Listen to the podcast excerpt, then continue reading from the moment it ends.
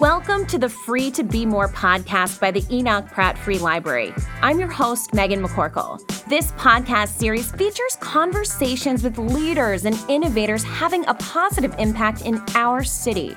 Let's get started. Your journey starts here. What does it mean to be anti racist? What kind of actions does that require? Those are just a few of the subjects rising literary star Kondwani Fidel is tackling in his new book, The Anti Racist How to Start the Conversation About Race and Take Action. It's a vulnerable and personal look at the impact racism has at the individual level and on the world as a whole. Kondwani Fidel, thank you so much for joining us. Yeah, thank you all for having me. I've been looking forward to this. I know. We've had so many other people on that I know you're friends with. We've had D. Watkins, we've had a lot of other people. So we're really excited that you're here with us today. Yeah. The one thing I wanted to talk to you about, first of all, for people that don't know you, don't know your background, I want to give you an opportunity to tell us a little bit about yourself for maybe some of the people that aren't familiar with you and your work. Um, so, you know, born and raised in, in East Baltimore, I grew up raised by my grandmother you know, both of my parents, you know, had troubles with drug addiction and um, you know, many of the other symptoms of systemic oppression that people deal with growing up in the city, black people to be exact. Mm-hmm. So, you know, my grandmother took me under her wing because my parents weren't weren't really fit to, you know, take care of a child. My mother was uh 20 when I was born and my father was 19. So they, they were still babies, you know what I'm saying? Mm-hmm. And um, you know, my grandmother at a young age, she was always on top of me. You know, she stayed on top of me about respect. She stayed on top of me about education. And the best way that she knew how to get me to understand the importance of education was putting me in quote unquote good schools. You know mm-hmm. what I'm saying? Which ended up being private schools. And I got an aunt named Sadiq, who's my father's sister. Mm-hmm. And she used to give me $20 for every A plus that I got on my report card. So from like pre-K to fourth grade, I got straight A's. And um, you know, everybody in my family, from my grandmother to my aunt to my friends to the people who worked at the school, you know, they was under the impression that I was really in love with education, but that wasn't true. I was only getting the grades because my aunt was giving me money. So that's like so you know, go back and track my grades after, you know, my aunt had the conversation with me saying, like, you know, I can't be giving you money your whole life. Like it's just something that you're supposed to be doing. Mm-hmm. And um, you know, my, my grades started slipping. In Baltimore, you know, uh, gun violence is a, is an issue here. You know what I'm saying? So ever since age 10, I've been losing friends and family to gun violence every year since then, counting. You know mm-hmm. what I'm saying? So I'm dealing with the uh, you know, the trauma of just just having parents in the streets and me being in the streets and losing homeboys and homegirls to gun violence and the prison cells. And so it was kind of hard for me to really see a future for myself, not just a future like, you know, uh, well, it was kind of two ways, right? So it was one point where like I didn't see myself making it past 16. Then it's like, okay, you make it past 16, then you, like, okay, well, I'm, am I gonna make it to 18? Then you make it past 18, and then you're like, oh, you know, I made it past 18, or now I made it past 21. You know what I'm saying? But even still, you know, actually physically making it past these ages, I really didn't see a future for myself when it came to having a good job. You know, I really didn't have no plan mm-hmm. because I was just always thinking that something something bad was going to happen to me. You know what I'm saying? And it's hard to not think that way when it's always going on. So throughout this process and this this uncertainty, I just always went to school still. You know what I'm saying? Like I I went to city for high school and I kind of played the game. I knew how to play the game. I knew how to, you know, finesse my teachers. You know, tell them that they dress look nice and that they haircuts are slick and you know class participation isn't isn't really common. So I was the only one really participating because I know it would get on their good side. That's what like afford me, you know, to turn in work late it'll afford me, you know, to uh, not come to school, you know, certain days. And, you know, I would just build relationships with them. And then, long story short, you know, it came around that time when you had to apply for all these colleges, and I applied to uh, several. I got accepted to two Virginia State University and Virginia Union University. Mm-hmm. And um, again, I really, I really didn't have no future. I didn't didn't really see no future except for like what was right in front of me. And the only reason I applied to college was because everybody was putting a battery in my back telling me it's quote unquote the next best thing to do with your life. And a lot of people didn't even explain what that meant. But I was like, you know, I want to get away from Baltimore, get a fresh start. Mm-hmm. And um, you know, just just just be in college. I went to Virginia State and uh I had this English professor named Arnold Westbrook who channeled his lessons through African American literature. This was my first time falling in love with black artists and being introduced and engaged with black artists in this way. You know, and never been done before. In my whole life, I thought that I hated reading. But when I started falling in love with reading in college, I realized that I never hated it. I just hated what my teachers in the past forcing me to read. Mm-hmm. So um, some of my classes I would skip you know, just to sit in my dorm room and read books and read the dictionary and watch film and study poetry and stuff like that. And um, and I was a sport management major when I first went to college because you know I was just like, what's the easiest thing that I can get my hands on? And I thought that it was becoming a sport agent because all of my friends were good at sports and I could be their their agent one day. You know what I'm saying? Just making making stuff up. but um, you know, at the fall in love with reading, February 10th, 2013 came around and um, I performed my poetry for the first time in front of the student body at Virginia State, in front of like 200 people. And um, at I got finished, like the applause, you know, shook the room. And I said to myself, you know, you can only get better at this if this is your first time, and you got these strangers who, who cheering you on. And um, the next day, I went to Gandy Hall and changed my major from sport management to English. And um, I just just been doing my thing ever since. Graduated on time, 2015. Came back on to Baltimore and I don't want to take up too much time on the subject, but I was just I just hit the ground running. I was performing in the streets. Mm-hmm. I was mm-hmm. performing at events. I was dropping videos on YouTube. I was sharing my work on the internet. I started substitute teaching at City where I graduated from, and um, you know I had this video that that went viral of me performing a poem for the students, and that put me in a nice little spot from being uh, featured on CNN and Huffington Post and Business Insider and all these celebrities sharing my work. And even some people from the Ellen DeGeneres show have reached out to me. It ain't really go nowhere, but um, you know, just just a lot of good stuff was going on, and then I found people, I found professors and teachers hitting me up saying, you know, we want you to come down to schools and teach our kids, and you know, I was saying to myself, man, I'm 21, 22, so I'm like, you know, um, I don't really know how to teach kids. I just be writing poetry. You know what I'm saying? And mm-hmm. um, at at visiting these schools, just jumping out the porch, just listening to what these people telling me to do, I started realizing how people and most importantly, uh, young black people was connecting with my work.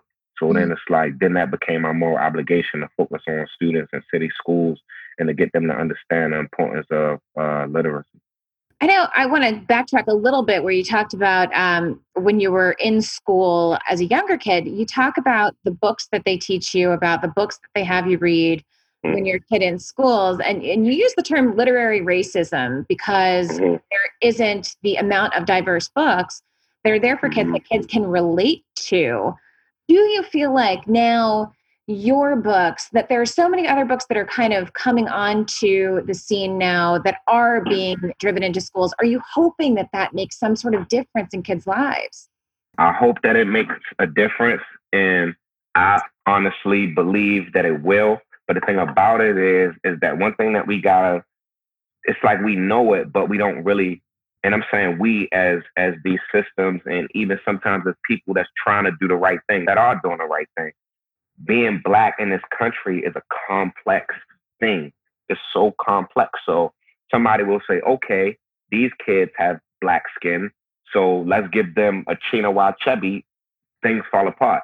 You know yeah. what I'm saying? And it's like, okay, they're black, but they in all the way in Africa. You know what I'm saying? Like our morals different, the way we talk different, the way we walk different, the way we vibe different. And I'm not saying we're supposed to pigeonhole kids to a certain type of literature, but what's around them, that should be the stepping stones.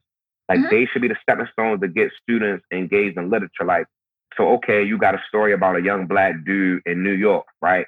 Mm-hmm. Why give Baltimore kids a story about a, a young black dude from New York where you can give them a story about a young black dude from Baltimore mm-hmm. and they can see, they can hear, they can smell the same things that they smell on the streets every day. You know what I'm saying? Like it hypes you up in a sense, like, okay, wow, like I can exist beautifully inside of text when you know we have a long history of not having those experiences. You know, every teacher you come across, every professor you come across, always talking about the best films ever made, the best books ever written. And mm-hmm. all of those books, you either non existent or the experience is like just like a speck. You know what I'm saying? Mm-hmm. You did have a teacher, and it was a professor later you talked about a little, who did change things for you.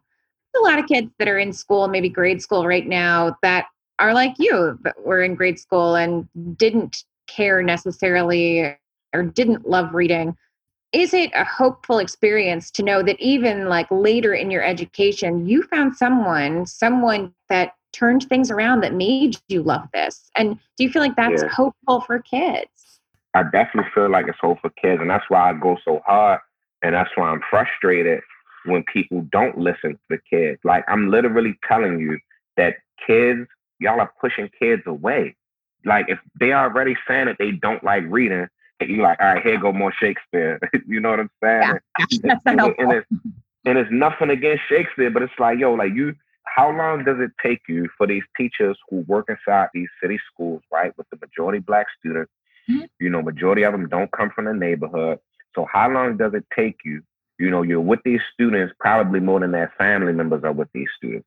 So mm-hmm. you come there every day. You hear their conversations every day. You read their essays every day. Mm-hmm. I know that their music be blasting through their headphones when they walk in the hallways, and you hear the music that they listen to every day. Mm-hmm. You know what engages them, and you know what doesn't. You see this every day. How long does it take you to realize that the things that they taught you, that they gave you, the material that they want you to teach these kids is not gonna promote creativity. They trying to promote conformity. Give them what they want. They basically be screaming. Some mm-hmm. students even curse these out. We don't want this BS. You mm-hmm. know what I'm saying? And you turn around and still keep trying to give it to them. Like it should, the, the student teacher relationship should be a back and forth thing. It shouldn't be like, oh, I'm dictator, your little country. You know what I'm saying? It should be okay. This doesn't work. Now let me go back to the drawing board and see what does work. And there are, and don't get me wrong, there are a lot of teachers in Baltimore City who do do that. You know what I'm saying? But it shouldn't be. Teachers shouldn't be breaking the rules in order to give their kids what they need to become self sufficient. Mm-hmm. That's crazy. The Free to Be More podcast is a production of the Enoch Pratt Free Library. Go back to school at the Pratt. The library is here to help with virtual learning, from lending hotspots and tablets to live tutoring and more. Let us help you this school year. Details at prattlibrary.org. I want to jump into the new book. It's really exciting. Um, I finished it yesterday. Uh, the Anti Racist How to Start a Conversation About Race and Take Action. This is a little different than it feels like the other books that you've written. So, what made you decide that this was the book you wanted to write? So, what I wrote in this book, you know, these collection of essays are similar to things that I've written in the past. You know what I'm saying? I've like the title of my last few books is Asphalt Artistry, um, Hummingbirds in the Trenches, Raw Wounds, and um, My Home is a Noiseless Gun, which was my thesis project, right? Mm-hmm. So all of that material, when it talks about injustices and racism and police brutality and drug abuse and uh, the racism, you know, when it when it comes to housing in this city, and I already talk about these things, but when I was working on a deal with Skyhorse, they was basically saying like how you know they wanted a title that people could understand what the book was just by reading the title.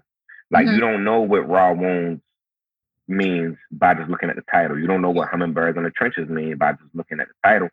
So um, after our conversation and you know the way that they wanted me to approach the book, you know, it was basically what is a guide to get people to talk about racism and not only talk about it, but give them ways to combat it. And I'm like, okay, um, you know, the the big term now is anti-racist, anti-racism. Mm-hmm. You know, it's no such thing as not racist. You know, it's like, are you racist or you anti-racist? Mm-hmm. Right. So it's something that I've been studying a lot and um it's just been changing the way that I think, the way that I speak, the way that I consume information.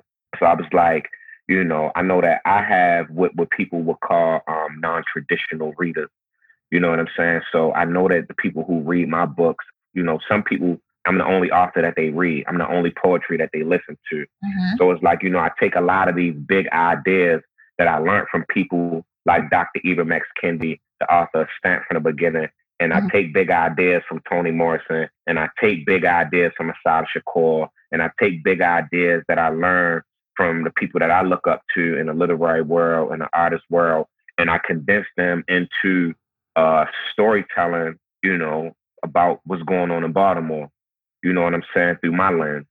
Like in my intro, I say, I'm not here to try to get white people or elite black people or even poor black people to understand how we in, in certain Baltimore communities live in different realities mm-hmm. than people who are outside of our communities. And I approach it in a way where now I want to show them that we are in this reality together, right? But it's like a coin with two different sides. And it's mm-hmm. like a pot of money, you know what I'm saying? And so the way that they fund the highways in these white suburbs instead of the jobs and education in the city for black students. Mm-hmm. You know what I'm saying? Like Baltimore operates the way it does because conscious decisions were made to pay out millions of dollars in lawsuits because mm-hmm. police can't stop terrorizing the people they're supposed to protect and serve. You know what I'm saying? Like I got, I got, I, I know some white people that said that they can count how many times they've seen the police in their neighborhood. Sure. That's a luxury. Mm-hmm. You know what I'm saying? That's a luxury. So basically, what I was trying to do with this is use my personal storytelling to um, speak about situations, how it was for me growing up in Baltimore, how it is for me living in Baltimore now, and showing people, you know, the anti-racism, um, basically ways that we can combat, you know, racism by looking at a certain situation and say, hey, these black people aren't just idiots for eating unhealthy and you know for getting high blood pressure and diabetes. Like that's what a racist would say. But an anti-racist would learn about food deserts and they would read books like medical apartheid to mm-hmm. understand that we were we didn't create this culture we were born into it because we just you know used the the cards that was dealt to us. You know what i'm saying? So yeah, it's interesting. Um, we talked about it a little bit with violence, but this book is just so recent and it even deals with COVID 19. That's how recent it is mm-hmm. that you wrote it. And one of the things you really touch on is that there's two Baltimores, and you say your zip code determines whether you live or die. Yeah. How has that played out for you, or how have you seen that specifically when it just relates to this pandemic? A lot of times people say stuff like that when it comes to violence, which is also true. But with the mm-hmm. pandemic, it is most certainly true. Yeah. I would just say that even when you look at the pandemic, right? Like people who have pre existing conditions, it's like this world is really like every inequality in this country relates to another inequality in this country. You know mm-hmm. what I'm saying? So it's like people got these pre existing conditions. So that's why, you know, COVID 19 will kill black people at a faster rate mm-hmm. than it would white people who have access to better health care and treatment in this country than we do. Even like you just mentioned, the food deserts, you know, if someone has diabetes, they may have gotten diabetes because they didn't have access to healthy foods. Whereas in a white neighborhood, they may have access to four different grocery stores that are within a mile of them. Right. And not only do you not have access to healthy foods, you get terrorized by the police. And you know, I talk about the police all throughout this book. So sure. you might have got you might have got robbed by the gun trace task force. So mm-hmm. now you poor. So now what you would normally eat, you know, you can't afford that. So mm-hmm. now you gotta eat snacks. You know what I'm saying? Yep. And then on top of that, you get sick. You go to the hospital. Now you getting mistreated in the hospital mm-hmm. because mm-hmm. a you probably got the cheapest insurance known to man, and then mm-hmm. b people just gonna treat you different because you know the complexion of your skin. So you got all of these factors that you know work hand in hand with one another. But you know, in my book, I got the essay called "Cool Tuesdays," and I and I highlight my my friend Anthony Williams. Mm-hmm. You know mm-hmm. that every everybody knows Cool Ant, and mm-hmm. um, he saw that the fighting a virus for people in our communities mm-hmm. is going to be a tougher battle than it is amongst you know the wealthy. Because as we see, like this virus, like nobody is safe from it. Kids, mm-hmm. white, black, old, young, fat, skinny, it really don't matter. People who healthy, people who unhealthy, it don't matter. Mm-hmm. But, you know, he said that, you know, he found out that the life expectancy broken down by the zip code You know what I'm saying? When it came to um, COVID 19 and people experiencing severe illness from the virus, you know, the majority of black neighborhoods had it worse. So he formed the Run Club um, where he just invite anybody who wants to come every Tuesday, at 6 p.m. and mm-hmm. they run, you know, they provide healthy food and even they do other things throughout the week where they like promoting healthy lifestyles and they got personal trainers at hand where they doing all of these things for free that other people in this country will have to pay for. Sure. That people do pay for. You know what I'm saying? So that's one way where I'm showing how racism has affected us, but then I'm showing you a person who came up with quantifiable anti-racist goals to help change his community. Mm-hmm. You touched on the police, and that is a large part of your book. So I want to jump into that. You talk about defunding the police. And I mm-hmm. feel like that buzz phrase is so misunderstood by so many people. So, what does mm-hmm. defund the police mean to you? Okay. So, when I first heard it, when I first heard, no, first I heard um, everybody was saying like mass disarm the police or uh-huh. whatever. Uh-huh. You know what I'm saying? And mm-hmm. I, I definitely agree that the police should be mass disarmed. But is it going to happen? Of course not. Like America is a military. Like, come on. Like, that's mm-hmm. like, you know what I'm saying? Like, we got to start small. And I'm not telling people, I'm not trying to police black liberation. I'm not trying to tell people what they should and shouldn't fight for. That's that's not why I'm here. Mm-hmm. But what I'm saying, in, in my eyes, it just seemed far fetched. But then I stumbled across, you know, defund the police, and I'm like, okay, cool this sounds quantifiable. You know what I'm saying? You take money out of the police department and you give it to the community. It's really that simple, especially when you got Baltimore City Police who were stealing $40 million in overtime year after year after year. But it was schools in the city that don't have heating and air, functional heating and air. And they writing on ancient chalkboards still. You know what I'm saying? And they sitting at the same desk and reading the same books that their grandparents sat at and read. You know what I'm saying? So if we defunded the police and take the money away from them and put it in these communities, then we'll be all right. mm-hmm. You know what I'm saying? Anytime they can get 40 million dollars in overtime a year, come on, that's outrageous. Mm-hmm. And $40 million that you're right could go into schools, could go into healthcare, could go into a lot of different things that could help the entire city. Mm-hmm. You talk about, you know, these videos that continuously are coming out videos of black men being shot or killed at the hands of the police you call them public executions and you have an interesting take about these i mean it's a double-edged sword because in a lot of ways these videos are showing what's happening what's always been happening but they're also shared and it feels so desensitizing um, talk to me a little bit about these videos when you see the George Floyd video, the Jacob Blake video. I mean, it's it's hard to continuously see these.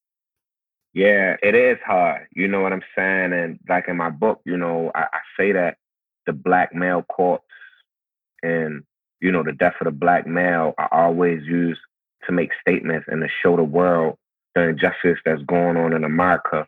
You know, images, of dead black people have been and still are one of America's methods of propaganda to promote racial conformity and its harsh realities. It's like we need to understand that public lynchings were public for a reason. Mm-hmm. They could have did that in a privacy amongst themselves, or one people know they had hundreds of people that would come out. You know what I'm mm-hmm. saying? And they brought their kids, they brought their friends, and they smiled and they ate food and they laughed as they burned the bodies. Yeah. You know what I'm saying? They dismembered bodies and sold their body parts as souvenirs. They took pictures with their kids in front of these burning bodies and mm-hmm. sold them as souvenirs. They only made those they only made those things public for propaganda to show this is what will happen to you if you threaten white supremacy and that can be anything as small as just existence. Mm-hmm. You know what I'm saying? So us sharing these same videos, still a lot of people who love trauma porn. They love to see black people dead and dying. So now I'm looking at it like, okay, we're taking the videos, we're sharing the videos, getting them millions of retweets, millions of likes. So now the racists don't have to go outside anymore. They could just sit in their living room on their couch with their racist family and their racist friends, and they mm-hmm. can watch black people die on Facebook. Mm-hmm. You know what I'm saying? They can pull it up on a big screen in their house and just laugh at it. I don't need to see dead black bodies to know that people are dying in Baltimore. I don't. Mm-hmm. I really don't.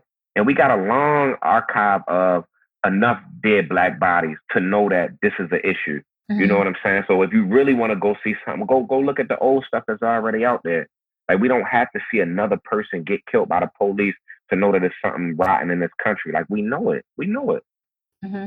Yeah, it's interesting because a lot of your book you look back historically. So you talk about slavery versus today's mass incarceration and lynchings, public lynchings versus these videos and how change, but they're still the same, right?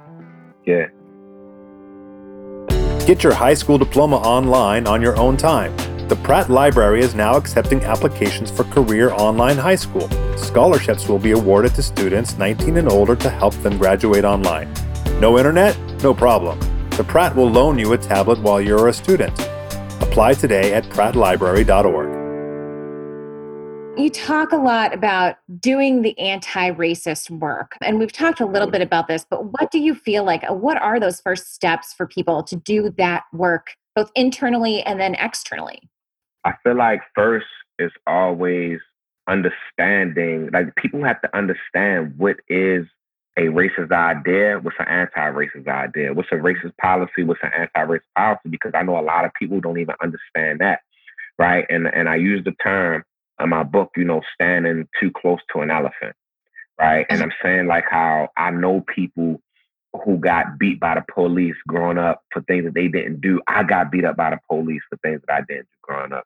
I mm-hmm. got arrested for things that I didn't do growing up. But it didn't take me till I was well into my 20s to understand what mass incarceration was. Mm-hmm. I didn't believe it. I didn't believe that the prison pipeline. I didn't believe that there was an agenda to lock up people. I always blame black people because that's what we're conditioned to do.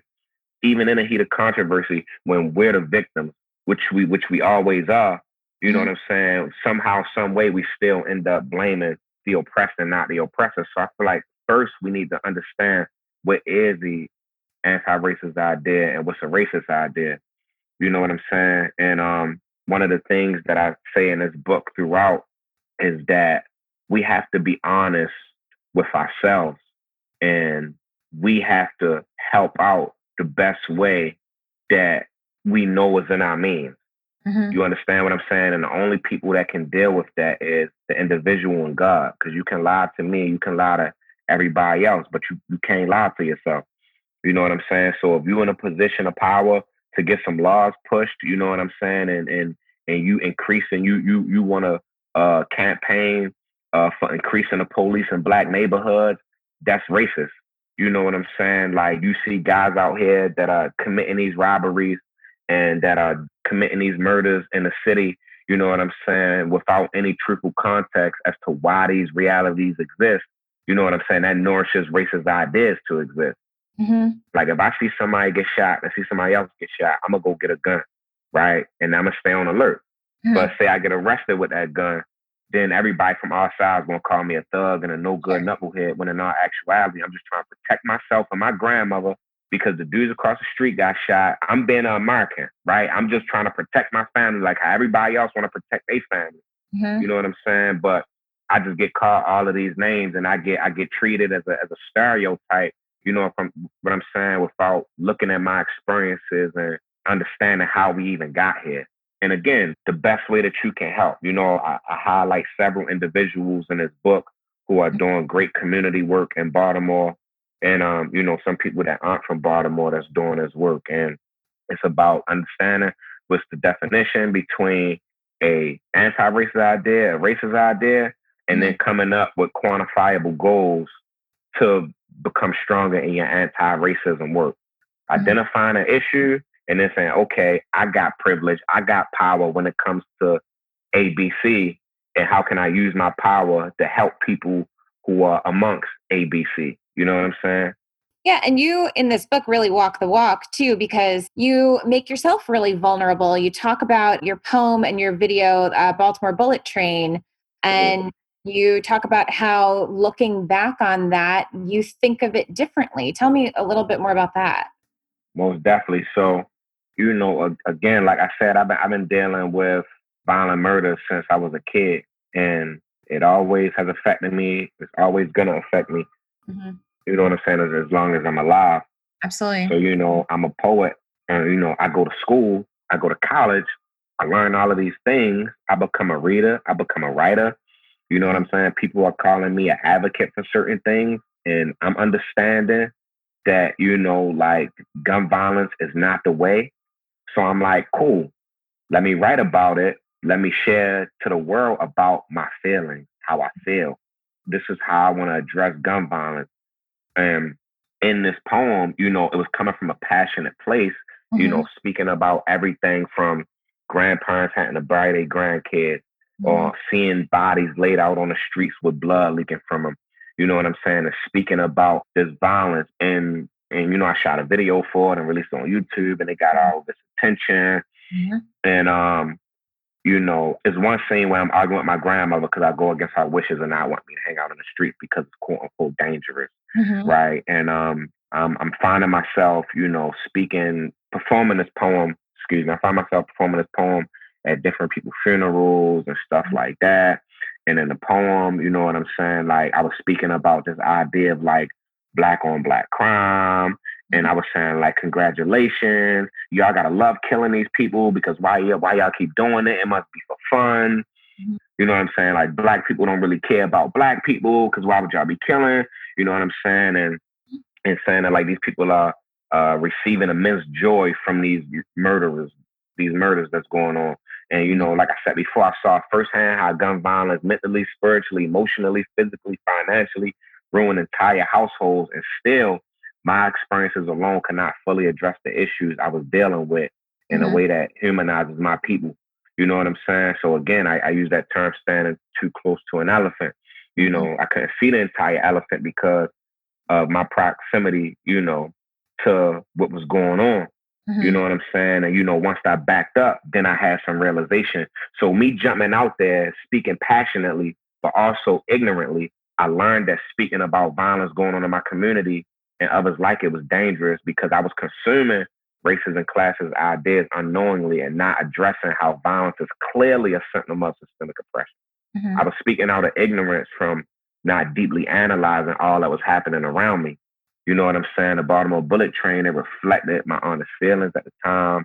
However, I didn't address how the violence in my community is directly translated to inferior circumstances we were confined to. You mm-hmm. know what I'm saying? I, I insinuated that there are bad neighborhoods you know what I'm saying? When bad neighborhoods don't really exist. It's neighborhoods that's underfunded, neighborhoods that's heavily policed, neighborhoods that have a long history of state-sponsored discrimination.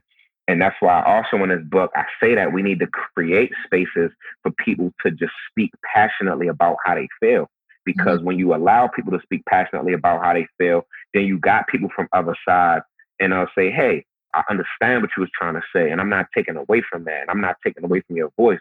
But this is a way, this is what you should read, this is what you should study, this is what you should analyze because you care about these people, right? Right. So humanize these people and what you're saying and what you're doing. You know, because a lot of times we be on the right page, we just be on the wrong note, or we be on a, in the right book, but just on the wrong page.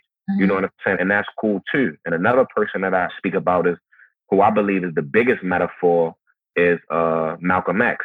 You know, mm-hmm. he went from being a pimp, prostitute, drug dealer to, you know, coming across the Nation of Islam and they nourished him and gave him literally everything that they had. Mm-hmm. And a lot of Malcolm X's early teachings were different than his teachings from, you know, closer to the time when he died. And that just, you know, shows that people need time to grow. Like, I'm not trying to just sit here and cancel any and everybody. I'm not trying to be the police of black liberation, but come on, like, be real. Like, you know, when somebody trying to help when they not. I'm a 21, 22 year old kid at the time speaking mm-hmm. about gun violence. Sure. You know what I'm saying? And that and that I'm upset at it. But I never had nobody come at me crazy or nothing like that. I learned it on my own. But imagine if if I woke up one morning and I had all of these elite black folks telling me, you know, oh, you canceled because you don't really care about black people. You sitting here uh, dehumanizing the same people that you come from. You a monster. You're a part of the problem. Opposed to them being like, yo, I, I see what you're doing, young, and I see that you going to these schools. I see that you talking to kids and you donating books and you you know, you in the community, like, come in, let me let me help you, let me put you on game. Mm. I feel like that's how we should talk to one another. You know what I'm saying? Because you can tell when somebody is speaking with malicious intent and they got a mission, or you could just tell when somebody just don't really understand what's going on. Mm-hmm. You know what I'm saying? So and and another thing that I, you know, address in this book is like, you know, our experiences alone is not gonna get us to encompass everything that we want to say. And that's why the research is important too. Yeah, knowing the background is important. One passage that I think sort of culminates all of what you just said um, from your book is quote, once you realize that something's going on and it needs to be fixed, it's up to you to create spaces for people to be vulnerable, to be honest, and to even show ignorance. And from this space, realization and growth occur. Do you feel like that's really the first step for everyone is being able to admit your own ignorance? I feel like it's not the first step for everyone mm-hmm. because you have these hoarders of racist ideas. Like they know what's going on. Like those people that you never gonna change their mind. Sure. I'm not talking about them. But mm-hmm. you have people who wanna like I feel like we live in a, a witch hunt type ish society now. You know what I'm saying? Like people are like sniffing out the other, you know, like truffle pigs just so they can tear them apart. Mm-hmm. You know what I'm saying? So it's like people see that that's going on and they like, wait, I'm not going to speak on that. Yep. I'm not going to speak about voting. I'm not going to speak on women's rights. I'm not going to speak on little black kids, you know, mm-hmm. getting murdered in their communities by people that look just. I'm not going to speak on that because I don't want to sound dumb. I don't mm-hmm. want to get eaten up. I don't want to get tore apart. Mm-hmm. But Malcolm X didn't care. You know what I'm saying? And he learned from it. You know, I didn't care. I learned from it. So what if I would have never said anything? What if I would have just kept my mouth shut? Then I mm-hmm. would have never grew. I would have never learned. So it's like now that I understand this, right? How could I ever speak in an aggressive tone or a negative way to another young brother or another young sister that say things like black on black crime? How could I ever cuss them out and get mad at them because I was the same person who was saying that? Mm-hmm. So a lot of people they won't say anything because they don't want to be wrong. It's like a lot of places that I, that I be seeing, it's like it's really no room for nuanced conversation. It's like you even an extremist or you anti. Mm-hmm. You know what I'm saying? So those people who really don't know, I feel like afraid to say anything. Mm-hmm. So I feel like if the, if if we make people afraid to speak their mind, then we just gonna keep living in like this pseudo fake racially progressed world. Yep. And that's why I be saying like, yo, we needed a Trump. We needed somebody to slam dunk that racism in our face. We mm-hmm. needed somebody to be unapologetically racist. You know what I'm saying? So we could be like, oh, that's that's what they on. Like, okay, all right. So now you can know. Now you can know which side you want to be on. So I feel like mm-hmm. it's all about opening your mouth and just just speaking about you know how you feel about the world. You know what I'm saying? How you feel about what's going on. Like everybody got voice. Everybody got experience. Speak about your experience and then just go from there. But don't just let your experience alone craft the way that you view other people in this world. You know what I'm saying? Mm-hmm. So I hope that make that makes sense. It does. My last question for you is: with this book, what do you hope that you know? Maybe a teenager in Baltimore City who maybe hasn't connected to literature. Uh, what do you hope that they get out of this book? I honestly want them to know about the politics in that city mm-hmm. and how they are targeted and how all the negative things that are going on in a life is directly related to systemic oppression. I want mm-hmm. them to realize that it's not their fault. I want them to realize that literacy is important. I want them to realize just the true history about our ancestors, the true history about many uh, white American ancestors and the mm-hmm. violence and the oppression that comes from that. And hopefully that will help them better maneuver through this city and just show them how to deal with life, how they must face it outside of the city, outside of the classroom. You know what I'm saying? Like basically what I learned at 22, 23, 24, when I'm learning at 27, I feel like I would be way more sharp and have a, a even stronger movement if I would have learned these things in middle and high school. Mm-hmm. You know what I'm saying? So I just want them to be ahead of the curve when it come to, you know, trying their best to take control of their life the best way that they can with what this world is giving them. You know what I'm saying? And I want them to realize that they getting pimped.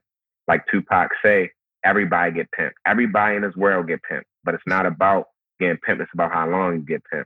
You know what I'm mm-hmm. saying? So I want them to understand that these educational systems wasn't built, you know, for their favor. You know what I'm mm-hmm. saying? Like nothing in this country was built for your favor.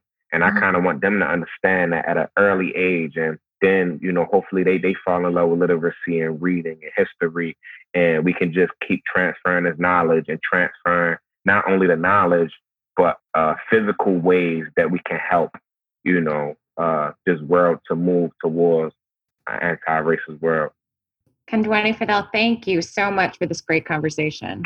Yeah, no problem. Thank y'all for having me. Need a book, audiobook, hotspot, or more? Sidewalk service is now available at 14 Enoch Pratt Free Library locations. Pick up your materials contact free. Remote printing is also available on site. Make an appointment today at prattlibrary.org.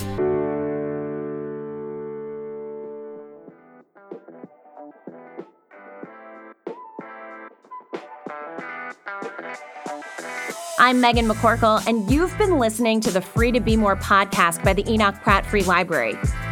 You can follow the Pratt on Instagram, Twitter, and Facebook.